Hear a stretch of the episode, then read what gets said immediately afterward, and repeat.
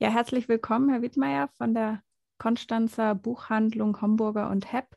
Möchten Sie sich einmal kurz selber vorstellen, was Ihre Aufgaben sind und ein bisschen über den Buchhandel und über Ihr Geschäft erzählen? Mein Name ist Daniel Wittmeier. Ich bin zusammen mit meiner Frau Geschäftsführer der Buchhandlung Homburger und Hepp. Die Buchhandlung Homburger und Hepp ist die älteste Buchhandlung in Konstanz. Sie existiert seit 1953 und der Vorläufer der Buchhandlung schon seit 1921, also seit, ja, seit genau 100 Jahren.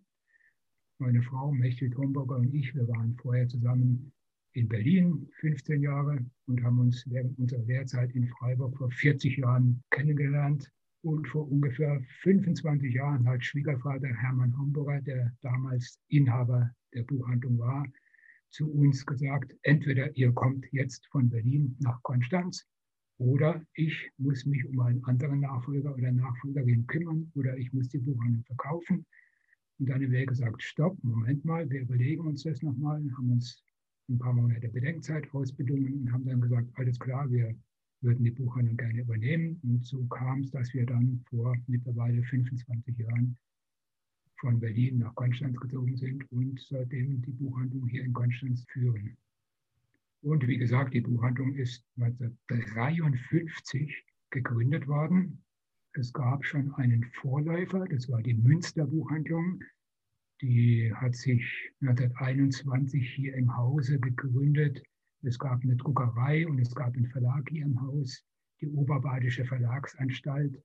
Das war ein stramm katholischer Verein, der Erbauungsschriften, kleine religiöse Schriften und auch Heiligenbildchen und auch Schriften vom damaligen Erzbischof Konrad Gröber gedruckt hat. Also es war alles recht katholisch hier im Schatten des Münsters. Ja, man hat sich damals verstanden im Jahr der Gründung 1921 als Gegengewicht zum langsam aufkommenden preußischen Protestantismus. Also man wollte ein katholisches Gegengewicht hier verlegerisch und auch buchhändlerisch sein. Als meine Schwiegereltern den Laden 1953 übernommen haben, war er immer noch recht katholisch ausgerichtet. Aber ich denke mal, in den Laufe der letzten 70 Jahren hat sich sowohl Konstanz als auch die Buchhandlung Homburger und Hebt auch ziemlich stark geändert. Das heißt, wir sind ein ziemlich weltoffener Laden geworden. Und wir haben auch immer noch eine Ecke für religiöse Bücher, für katholische, aber natürlich auch evangelische, jüdische, islamische Bücher. Und wir sind jedenfalls keine religiöse Buchhandlung mehr, sondern ein sogenanntes allgemeines Sortiment leben inzwischen hauptsächlich, gut, wir haben eine sehr große Stammkundschaft. Ich denke mal, ungefähr die Hälfte bis zwei Drittel unserer Kunden sind aus Konstanz. Also man kann sagen Stammkunden. Sicherlich ungefähr ein Viertel bis ein Drittel unserer Kunden sind Touristen. Klar, wie alle Läden in Konstanz leben wir sehr stark von Touristen. Ist auch wunderbar so. Und ein Riesenstandbein von uns ist auch die Universität, also die Bibliothek der Universität oder alle möglichen universitären Dienststellen sind auch sehr gute Kunden von uns. Nicht nur von uns, sondern vom gesamten Konstanzer Buchhandel. Sie haben gesagt, die Buchhandlung selber ist quasi Familientradition. Kommen Sie denn auch schon aus einer Buchhändlerfamilie oder wie ist Ihr Weg in den Buchhandel gewesen? Nein, ich selber komme zwar aus einem Haushalt, wo Bücher eine sehr große Rolle gespielt haben. Also meine Eltern und mein Vater und meine Mutter waren beide sehr große Bücherfreunde und wir hatten auch eine sehr große Bibliothek zu Hause. Also ich bin mit Büchern aufgewachsen und ich hatte eine Patentante, die Bibliothekarin war, zu der ich einen sehr engen Kontakt hatte. Und so ist die Idee in mir so langsam gereift, ich möchte irgendwas mit Büchern machen. Bücher haben für mich immer schon eine ziemlich große Rolle im Leben gespielt. Und dann hat meine Patentante damals gesagt, hast du nicht Lust, nach Freiburg zum Herder Verlag zu gehen? Der Herder Verlag ist einer der größten deutschen Verlage, ist unter den Top Ten damals gewesen und auch heute noch einer der größten deutschen Verlage. Und so bin ich nach Freiburg zum Herder Verlag als Azubi gekommen, 1981, also vor 40 Jahren, genau. Und es war auch wirklich eine super Zeit, eine sehr gute Ausbildung dort bekommen. Und so kam ich auch nach Berlin, weil der Herder Verlag hatte damals auch eine eigene Buchhandelskette und hatte unter anderem auch einen Laden in Berlin, wo ich dann auch angefangen habe und meine Frau dann später auch. Genau, also der Herder Verlag ist mein Ausbildungsbetrieb und ja, es gibt eine Tradition von Buch, Buchhandel, Bibliothekswesen bei uns in der Familie und das ist mir auf jeden Fall schon ein bisschen in die Wiege gelegt worden, kann man sagen, ja. Mhm. Sie haben erzählt, dass Sie die weite Reise von Berlin nach Konstanz angetreten sind, um den Buchhandel dann zu übernehmen, die Buchhandlung zu übernehmen. Ist Ihnen dieser Schritt schwer gefallen? So von Berlin nach Konstanz, das ist ja schon eine gewisse Umstellung. Ja, der ist uns tatsächlich am Anfang sehr schwer gefallen, weil wir zwölf Jahre in Berlin waren, auch in Berlin geheiratet haben, auch in Berlin unser erstes Kind bekommen haben, auch sehr viele soziale und kulturelle und so weiter Netze in Berlin hatten. Und wir wollten eigentlich nicht von Berlin weg, muss ich jetzt mal ganz ehrlich zugeben wir hätten uns sehr gut vorstellen können, auch noch, noch mal zwölf und noch weitere zwölf Jahre in Berlin zu bleiben. Aber das Angebot, eine schöne, interessante und eingeführte und eigentlich auch tolle Buchhandlung übernehmen zu können und hier die Familientradition weiterzuführen, war halt eben doch recht verführerisch. Und wenn ich jetzt so zurückblicke, muss ich sagen, es war eine gute Entscheidung, eine wichtige Entscheidung, weil Konstanz ist schon eine super Stadt. Wir, haben, wir hatten dann mittlerweile auch noch ein zweites Kind. Und das ist auch gerade für junge Familien oder mit Kindern generell einfach eine super Stadt zum Aufwachsen. Und es ist eine Stadt der kurzen Wege. Wir wohnen nicht allzu weit entfernt. Man kann alles zu Fuß und mit dem Fahrrad machen. Und eben die Buchhandlung selber ist auch so ein toller Platz oder so eine eingeführte Adresse, dass man sagen kann, das war eine gute Entscheidung. Wir hätten sonst keine Möglichkeit gehabt, mit auf eigenen Beinen oder von uns selber heraus eine eigene Buchhandlung zu gründen. Da hatten wir nicht den finanziellen Background und das wäre auch in Berlin wesentlich schwieriger gewesen, als einfach mal so in Anführungszeichen ins gemachte Nest zu fallen und in Konstanz hier anzufangen. Und jetzt mal rückblickend auf die letzten 25 Jahre. Wir haben insgesamt drei Geschwister in Berlin. Meine Frau hat zwei Geschwister in Berlin. Ich habe auch noch einen Bruder in Berlin.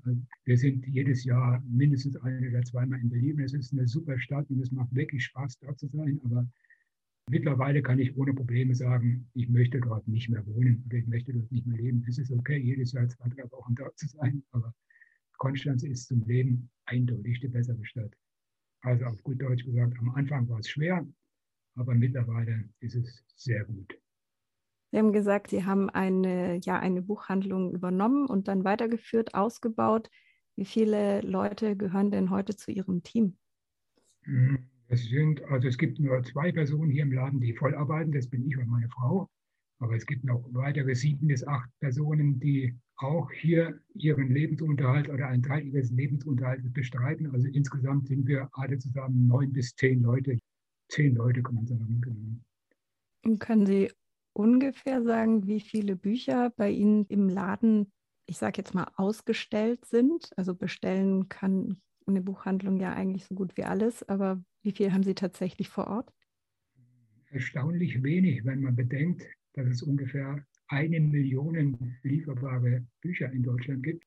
Ich schätze ungefähr 15.000 bis 20.000. Aber eine Buchhandlung nennt sich nicht umsonst Sortimentsbuchhandlung, weil die Aufgabe des Buchhändlers ist, zu sortieren. Also er muss aus dem riesigen Angebot an Büchern, was es gibt, heraussortieren, was für seinen Laden und für sein Publikum und an seinem Ort und an seinem vielleicht auch geistigen Background oder worauf er am meisten Lust hat, was ihn am meisten interessiert, auszusortieren. Also ich denke mal, eine sehr große Buchhandlung, sage ich jetzt einfach mal, hat vielleicht 50.000 Bücher am Lager, aber auch nicht mehr. Wir sind wahrscheinlich so bei 10.000 bis 15.000 verschiedene Bücher, die wir am Lager haben. Also in Anbetracht der riesigen Menge eigentlich relativ wenig, aber erstaunlicherweise können wir doch meistens äh, die Wünsche erfüllen und was nicht da ist, kann man natürlich auch bestellen, klar.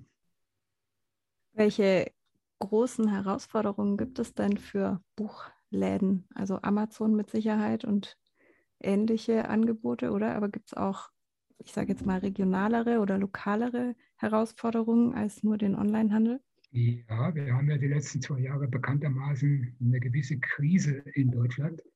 Und diese Krise hat ja auch auf den Einzelhandel in den Städten sehr stark durchgeschlagen. Das heißt, die Läden waren monatelang geschlossen, die Umsätze sind in den Keller gegangen und es war eine sehr, sehr schwierige Zeit für den Einzelhandel ganz allgemein. Und diese Entwicklung ist natürlich auch am Buchhandel nicht vorbeigegangen. Aber was vielleicht ganz interessant ist und was auch tröstlich ist oder schön für uns, dass gerade im Buchhandel die Krise die großen Buchhandlungen sehr stark getroffen hat, aber die kleinen Buchhandlungen, ich kann sogar behaupten, gar nicht betroffen hat. erstaunlicherweise oder interessanterweise haben wir letztes Jahr das beste Jahr unserer Geschichte gehabt und nicht etwa das schlechteste, obwohl wir drei oder vier Monate geschlossen hatten. Und diese Geschichte ist nicht unsere eigene Spezialität, sondern es ist eine Sache, die man aus dem Buchhandel generell hört und ich auch von Kollegen höre, dass je größer die Buchhandlung, desto größer die Probleme letztes Jahr und je kleiner die Buchhandlung, desto besser ist es gelaufen. Ich würde sagen, wir sind eine kleine Buchhandlung. Das heißt, so klein jetzt auch nicht, wir sind eine mittelgroße Buchhandlung. Aber es gab auf jeden Fall letztes Jahr eine Besinnung oder eine Bewegung, kann man beinahe sagen, dass viele Leute gemerkt haben, oh, okay, hier passiert jetzt gerade irgendwas in meiner Stadt und ich möchte eigentlich nicht unbedingt, dass die kleine oder mittelgroße oder was auch ist, Buchhandlung, auch andere Geschäfte können davon, auch andere Branchen können ähnliche Sachen sagen. Also das kleine Geschäfte, wo man persönlichen Kontakt pflegen kann und möchte und das auch tut, dass die gut durch die Krise gekommen sind und das große Geschäfte, wo die Sachen eher anonym laufen, ich sage jetzt einfach mal Buchhandlung Thalia oder Buchhandlung Osiander, Läden, die 60, 100, 300 Buchhandlungen in Deutschland haben, wo schon auch gutes Personal drin steht, aber wenn die Leute reinkommen, sagen sie, okay, das ist jetzt hier eine Kettenbuchhandlung, dann muss ich jetzt nicht unbedingt mein Geld lassen. Also es gibt wirklich eine bewusste Entscheidung von vielen Leuten, sie möchten kleinere Läden unterstützen und das haben wir letztes Jahr positiv gemerkt. Also die Herausforderung oder die Lehre, die man daraus ziehen kann, ist, man muss mit den Leuten schwätzen.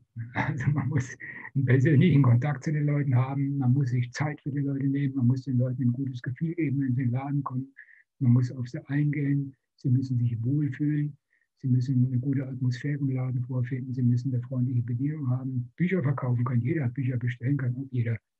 Aber das Gesamtpaket von kleinem vielleicht ein bisschen altmodisch anmutendem Geschäft und freundlicher, aufmerksamer Bedienung. Das können die Leute mittlerweile, glaube ich, wieder schätzen und haben es auch letztes Jahr wieder mehr schätzen gelernt.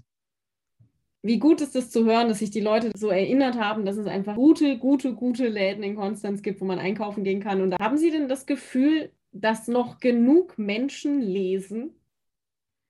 Ja, bekanntermaßen, da gibt es ja Statistiken und Befragungen drüber, dass die Leute insgesamt weniger Zeit mit Büchern verbringen als, sagen wir mal, noch vor 20 oder vor 30 oder vor 50 Jahren. Von daher muss man wohl ganz objektiv sagen, dass die Leute weniger lesen als vor 50 Jahren.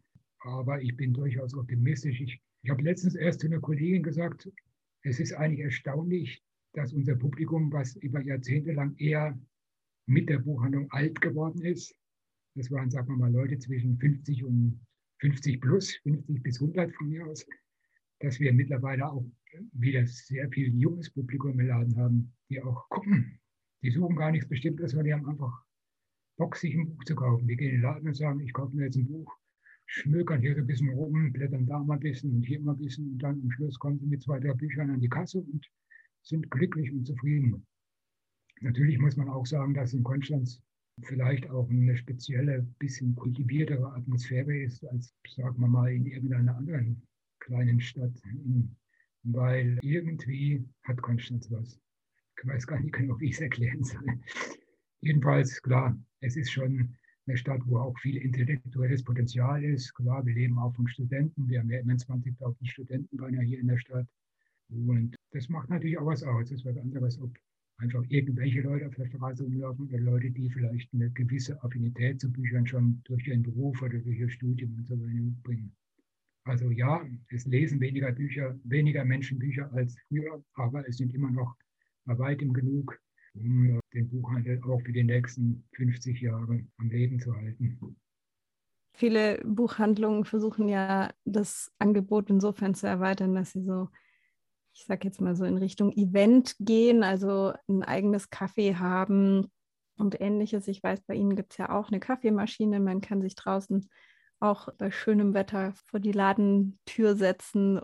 Braucht man das heutzutage als Buchladen oder also gibt, was sehen Sie da so für Vor- und Nachteile von solchen Angeboten? Der Nachteil ist auf jeden Fall definitiv, dass man dafür Personal haben muss, was äh, sich darum kümmert. Und man braucht auch den Platz dafür. Und wir sind ein relativ kleiner Laden, jetzt von der Grundfläche her meine ich. der Vorteil, klar, die Leute können sich gemütlich hinsetzen, aber wir haben hier am Münsterplatz schon auch den Vorteil, dass es im Umkreis von 30 Metern noch zwei bis drei andere Cafés gibt, wo die Leute, wenn es nur ums Kaffee trinken geht, meine ich jetzt, dann können sie auch gleich hier nebenan hingehen. Wir hatten es tatsächlich schon überlegt, aber das ist dann hauptsächlich daran gescheitert, dass wir auch zu wenig Möglichkeiten haben, hier das vernünftig einzurichten. Also wir haben nur ungefähr 150 Quadratmeter Verkaufsfläche und wir wollten nicht unbedingt dafür jetzt 30, 40 Quadratmeter für ein, wenn schon, dann vernünftiges Café oder eine Kaffeetheke opfern, sondern wir wollten uns doch eher weiter auf die Bücher konzentrieren. Ja, einen Kaffee kann man natürlich gerne bei uns schon auch kriegen, aber wir betreiben es jetzt nicht vorrangig oder das ist nicht. Also ich denke, man muss es nicht unbedingt haben. Was wir machen und was auch gut funktioniert hat, auf jeden Fall bis vor Corona, dass wir Veranstaltungen machen. Also wir haben einmal im Jahr eine große Kinderbuchveranstaltung, wo Kinder im, ihr Bücher, ihre eigenen Buchvorschläge machen. Da kommen immer sehr viele Leute, bestimmt 100 Leute aufwärts. Wir haben einmal im Jahr die sogenannte Lange Nacht der Bücher, wo wir einen Buchkritiker immer zu Gast haben, der eine ganze Latte Bücher vorstellt, wo wir auch immer sehr viel Publikum hatten, mehr als wir eigentlich nehmen konnten. Und wir haben auch je nach Bedarf mehrere typische Lesungs- oder Vortragsveranstaltungen. Da können im Jahr auch schon mal fünf bis sechs bis sieben zusammenkommen, aber eben die letzten zwei Jahre auch nicht mehr so in dem Stil leider. Ja, das trägt schon auf jeden Fall dazu bei, dass die Leute eine große Bindung zur Buchhandlung haben und die Leute freuen sich auch, weil die Veranstaltungen in der Regel ziemlich interessant sind und auch wir bieten sie meistens kostenlos an. Also von daher das, denke ich, ist auf jeden Fall ein wichtigeres Geschäft oder ein, ein Kernbereich, den ich nicht verlassen möchte.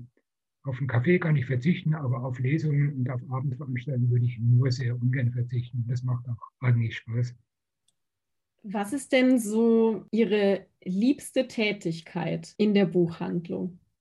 Die liebste Tätigkeit ist, mit Leuten zu reden.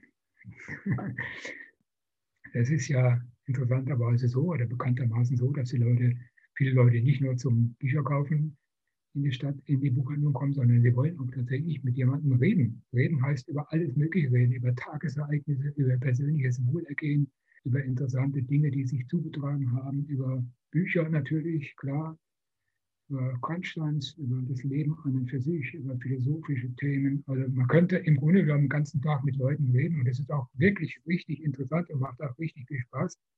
Kann allerdings auch sagenhaft anstrengend sein. Also wenn man sagen wir mal, sechs oder acht Stunden im Laden gestanden ist und davon ungefähr drei bis vier Stunden mit Menschen gesprochen hat über alle möglichen Themen.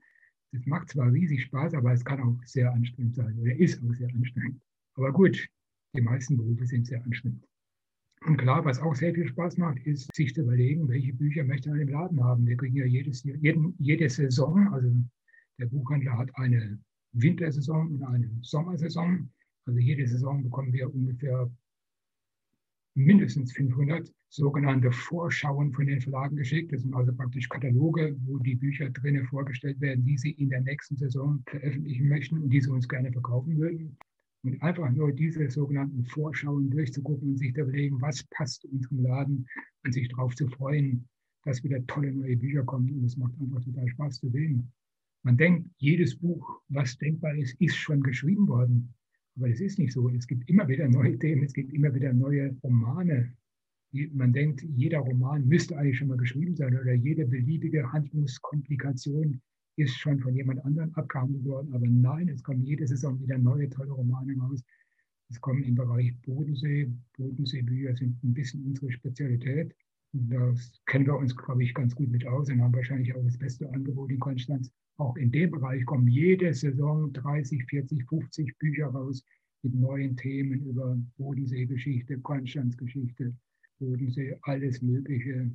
Und eben also die Auswahl oder die Durchsicht der Verlagsvorschauen und sich zu überlegen, was passt zu meinem Laden und dann auch zu bestellen, das ist auch ein Teil, der richtig, richtig viel Spaß macht. Haben Sie mal dran gedacht, was anderes zu machen? Hm, zwischendurch schon. Ich habe in Berlin in verschiedenen Buchhandlungen gearbeitet und habe auch an der Hochschule der Künste studiert, an der damaligen HDK, heute als UDK, Universität der Künste. Da war auch ein abgeschlossenes Diplomstudium als der Gesellschafts- und Wirtschaftskommunikation. Das ist also Werbedesign. Und ich habe mir auch kurz überlegt, ob ich in den Bereich gehe, ob ich zum Beispiel in eine Werbeagentur gehe oder ob ich vielleicht auch in einen Verlag gehe und das Wissen, was ich aus dem Studium gezogen habe, mit meinem Kenntnis aus dem Buchhandel zusammenzubringen.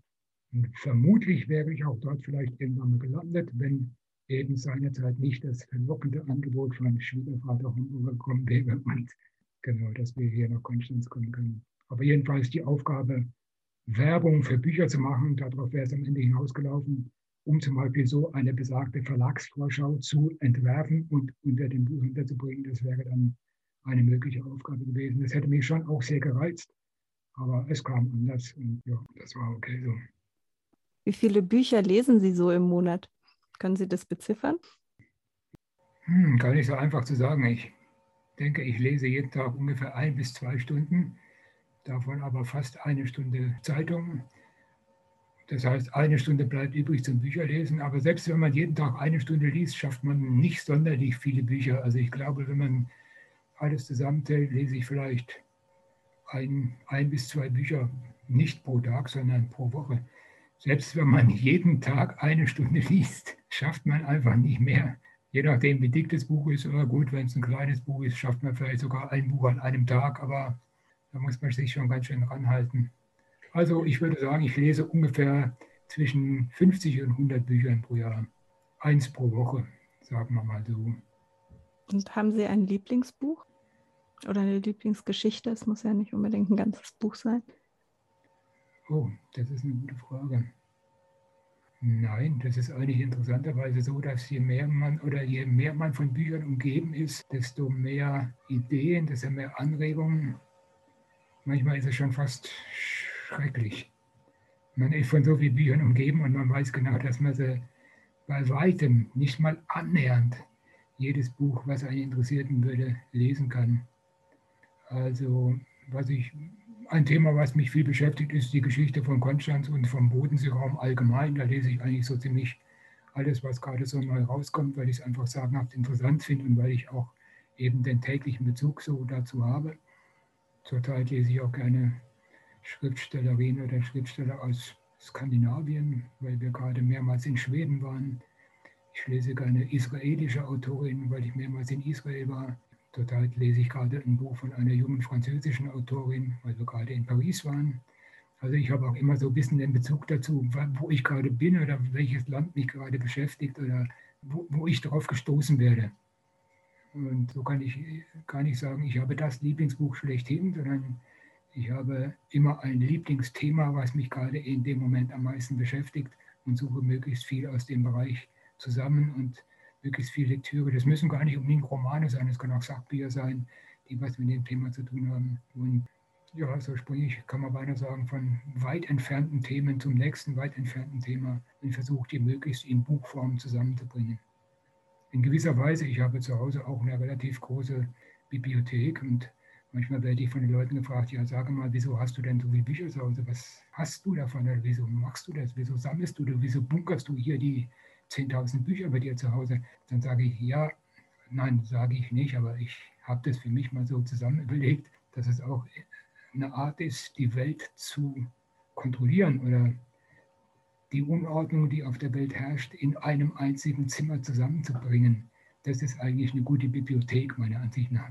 Dass man praktisch alle Themen, die einen beschäftigen können, oder alles, was man überhaupt nur wissen will von dieser Welt, versucht man in einem Zimmer zusammenzubringen. Hört sich zwar verrückt an, aber das, könnte für, das ist für mich eine Bibliothek, alles zusammenzubringen, was es überhaupt nur an Themen gibt. Und auch eine Buchhandlung natürlich. Und wenn Sie ein einziges Buch empfehlen müssten, gibt es eins, wo Sie sagen, das muss man unbedingt gelesen haben? Also ein Buch, was mich letztes Jahr gelesen habe, was mich extrem stark beeindruckt hat, ist von einer finnischen Autorin, die heißt Ryti Salo, R-Y, Ryti Salo. Lempi. Lempi ist ein finnisches Wort und heißt Liebe. es ist eine Geschichte, die während des Zweiten Weltkrieges spielt und erzählt eine Dreiecksliebesgeschichte zwischen zwei Frauen und einem Mann, wie es im Leben manchmal so spielt. Und das Buch ist in drei größere Abschnitte unterteilt und in jedem der drei Abschnitte erzählt eine der drei Personen ihre bzw. seine Version von dieser Liebesgeschichte. Und es ist ein sagenhaft intensives Buch, was auch vor dem Hintergrund der finnischen Geschichte während des Zweiten Weltkrieges extrem unter die Haut geht, weil es aus drei ganz verschiedenen Positionen, die auch drei ganz verschiedene Positionen zur Geschichte des Landes und zu den jeweils beteiligten anderen Personen haben, die gleiche Geschichte erzählt. Und es ist einfach total verrückt, wie eben die gleiche Geschichte von drei verschiedenen Personen völlig anders erzählt werden kann. Extrem konzentriert ist eigentlich nur ein kleines Buch. Lempi, das heißt Liebe, ist der Titel des Buches. Das hat mir letztes Jahr am besten gefallen von allen Büchern, die ich gelesen habe. Jetzt gibt es ja auch ab und an Buchverfilmungen, sodass man ja gar nicht mehr selber lesen muss, sondern sich vor den Fernseher setzen kann und sich das Ganze dann anschauen kann. Gibt es denn eine ja. Buchverfilmung, die Sie gesehen haben und die Ihnen tatsächlich auch gefallen hat? Eine Buchverfilmung, da muss ich jetzt mal kurz überlegen. Oft, manchmal ist es ja auch so, dass das Buch erst nach dem Film herauskommt. Ähm, also was mir zum Beispiel sehr gut gefallen hat, ein Buch, was mir auch, was ich als junger Mensch schon gelesen habe, ist Berlin, Alexanderplatz von Alfred Deblin. Und das ist ein total tolles Buch über Berlin in den 20er Jahren, collagenartig aufgebaut so, erzählt aber auch eben die Geschichte von diesem einen Häftling, der entlassen wird und der in die Stadt reinkommt und die Stadt unter den verschiedenen Aspekten und verschiedenen verrückten Geschichten erlebt.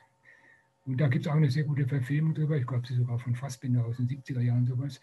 Und äh, das ist äh, das war eine Verfilmung, die mir damals sehr gut gefallen hat. Oder mir fällt auch ein, zum Beispiel Die verlorene Ehre der Katharina Blum, Buch von Heinrich Böll, was auch total toll verfilmt ist.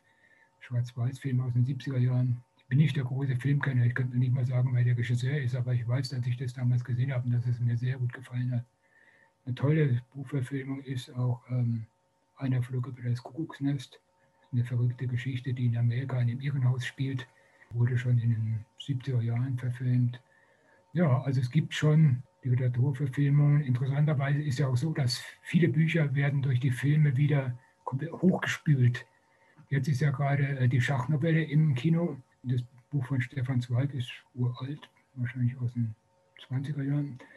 Und ein Buch, was normalerweise wie Blei im Regal steht, es sei denn, es ist gerade zufällig Schullektüre, aber jetzt kommen auf einmal wieder die ganzen Leute und wollen die Schachnovelle von Stefan Zweig lesen. Ist auch ein tolles Buch, aber insofern befruchten sich die Sachen auch gegenseitig. Also eine gute Literaturverfilmung, sei es als Serie bei Netflix oder sei es im Fernsehen oder sei es als Kinofilm, die befruchtet auch den Buchmarkt und stößt die Leute wieder auf die eigentliche Quelle des Themas und auf die eigentliche Quelle des Films. Und oftmals sind die Bücher besser, aber es gibt eben auch Verfilmungen, die sind mindestens kongenial, also wo man sagen kann, die Verfilmung kann durchaus an das literarische Vorbild heranreichen. Also insgesamt finde ich es eher eine befruchtende Sache als eine Sache, die sich gegenseitig ausschließt. Es gibt ja sogar manche Bücher, da hat man schon beinahe einen Film im Kopf, da könnte man sagen, Mann, das könnte man super verfilmen, das Buch. Oder das wär, da gibt es tolle Szenen drin, da gibt es tolle Personen drin, da gibt es eine interessante historische Settings drin, die man toll darstellen könnte. Also man denkt manchmal selber schon, während man ein Buch liest, in Bildern und denkt, man, da könnte man echt einen tollen Film draus machen. Und manchmal passiert es auch zum Guten des Buches. Wir haben zwei Fragen, die wir eigentlich jedem Interviewgast stellen und ich werde mal die erste stellen. Wenn Geld und Ressourcen keine Rolle spielen würden, gibt es ein Projekt, das Sie gerne umsetzen würden? Also entweder für Ihren Buchladen oder für sich persönlich? Haben Sie irgendeine Idee, eine vielleicht auch verrückte Idee, die Sie umsetzen würden, wenn Geld und Ressourcen keine Rolle spielen würden? Persönlich habe ich mich eigentlich schon immer mehr für alte Bücher als für neue Bücher interessiert. Also ich bin, interessiere mich für antiquarische Bücher für richtig alte Bücher aus dem 18., 17., 19. Jahrhundert. Also ich würde eigentlich am liebsten ein richtiges, echtes Buch Antiquariat aufmachen. Dazu bräuchte ich ein schönes Ladenlokal in Konstanz, am besten in einem historischen Gebäude mit ungefähr 100 bis 200 Quadratmeter Verkaufsfläche, schönen alten Regalen an der Wand. Ich sitze gemütlich wie so ein alter Patriarch hinterm Schreibtisch und verwalte meine schönen alten Bücher und bestreite meinen Lebensunterhalt davon. Denn der Markt für alte Bücher ist immer noch am Leben. Also ich würde ein Antiquariat aufmachen. Nicht mit neuen Büchern, sondern mit alten bibliophilen Büchern, mit alten Stichen, mit alten, mit solchen Sachen. Das wäre mein persönlicher Traum, wenn ich viel Geld hätte. Und für unsere Buchhandlung hier am Münsterplatz hm, könnte ich mir vorstellen, dass es ganz gut wäre, wenn wir wieder mal ein bisschen renovieren würden. Aber ich weiß genau, dass da Kosten von 10.000 bis 20.000 Euro auf uns zukommen würden. Und so haben wir das jetzt erstmal zurückgestellt. Wir haben letztes Jahr im Zuge der ganzen Corona-Geschichten ziemlich stark in technische Infrastruktur Geld reingesteckt. Wir haben unseren Online-Shop komplett relaunched, wie man so schön sagt. Wir haben äh, eine, neue, Warenwirtschaft eingeführt, also wir haben elektronische Geschichten hier im Laden neu aufgestellt, die man einfach heutzutage als Buchhändler hat, so im 21. Jahrhundert. Und da haben wir auch schon wieder eine fünfstellige Summe reingesteckt in technische Aufrüstung. Und jetzt wäre es einfach ganz schön, wenn wir noch ein bisschen in unser Ladenambiente reinstecken könnten. Machen wir vielleicht nächstes Jahr. Also wenn ich keine finanziellen Fesseln oder Restriktionen hätten, würde ich sagen, Laden neu gestalten, neue Regale, neue Tische, neue Stühle, neue Kassentresen. Das wäre eine schöne Sache. Ja, Ines hat es schon angekündigt. Es sind zwei Fragen, die wir stellen. Und die zweite und auch die letzte Frage ist dann, wie bringt denn Ihrer Meinung nach Kultur Glitzer ins Leben? Also wenn ich jetzt mal als Kultur aus meiner Sicht sage, okay, Bücher sind jetzt für mich hauptsächlich mal Kultur, würde ich sagen, eine schöne Lesung oder Veranstaltung mit einer Autorin oder mit einem Autor, der einen so stark einbindet, so stark fesselt, so stark in den Band zieht, dass man über ein paar Stunden den Rest des Lebens und alles andere drumherum vergessen kann. Dann glitzert der Abend in der Buchhandlung oder im Kulturzentrum oder wo auch immer diese Lesung gerade stattfindet, so stark, dass man sagen kann, okay, das war ein super Abend und es hat echt Spaß gemacht und ich habe was für mich rausgezogen. Ich war in den Bann gezogen oder ich war hin und weg. Sowas passiert ja manchmal auch im Kino oder bei einem Konzert, aber ich finde bei einer Lesung, wenn man eine tolle Autorin im Haus hat, die einen so richtig reinzieht und wo man drinne steckt in der Geschichte, das glitzert schon ganz schön. Das ist sehr schön. Ja, eine schöne Erklärung. Hoffen wir, dass bald wieder ganz viele solche Lesungen möglich sind. Ja, das hoffe ich auch. Aber ich denke eigentlich schon, ich glaube, wir sind im Moment gerade so ein bisschen in, in der Lockerungsphase, habe ich das Gefühl. Also, es finden ja auch schon vereinzelt wieder Veranstaltungen hier in der Volkshochschule und auch in der Stadtbücherei und im Kulturzentrum und so weiter statt. Wir haben halt hier bei uns im Laden ein bisschen das Problem, dass im Idealfall 50 bis 60 Leute reinpassen und dann ist es aber schon ziemlich eng. Wir räumen dann in der Mitte die ganzen Tische weg. Dann hat man ungefähr 80 bis 100 Quadratmeter Platz. Aber das ist natürlich jetzt nicht, ist atmosphärisch toll, wenn es voll ist. Aber dann ist es auch wirklich richtig voll. Und dann kann man natürlich Corona-Regeln vergessen. Wenn man Abstand halten würde, so wie es in vielen anderen äh, Veranstaltungslokalen ja gehandhabt wird oder gefordert wird, dann könnten wir wahrscheinlich nur 20 Leute hier gleichzeitig reinlassen. Mhm. Also von daher müssen wir noch ein bisschen warten, bis wir die Gesundheitskrise überstanden haben. Aber ich bin optimistisch, also nächstes Jahr spätestens. Ich bin also, wie ich schon ganz am Anfang gesagt habe, sowohl für unsere Buchhaltung als auch für den Buchhandel ganz allgemein gesprochen durchaus optimistisch. Der Buchhandel oder das Buch an sich wurden ja mehrmals tot gesagt. Zum Beispiel 1958, als in Deutschland das flächendeckend im Fernsehen eingeführt worden ist, hieß es, ja, jetzt lesen die Leute kein einziges Buch mehr. Aber das ist nicht passiert. Oder schon in den 20er Jahren, als in Deutschland auf einmal überall Kinos aufgemacht worden sind, hieß es, ja, jetzt wird niemand mehr ein Buch lesen. Die Leute gehen nur ins Kino. Aber auch das ist nicht passiert. Man kann eigentlich rückblickend sagen, dass das Buch sich seit Gutenberg so als Unterhaltungs- und Informationsmedium einfach als äh, unschlagbar erwiesen hat. Und ich gehe davon aus, dass wir den Tod des Buches nicht mehr erleben werden. Toi, toi, toi. Dann vielen, vielen Dank, dass Sie da waren. Ja, danke und Ihnen auch. Ganz, ganz viel Erfolg weiterhin bei allen Ideen und generell für den Buchladen und für Sie persönlich. Vielen Dank.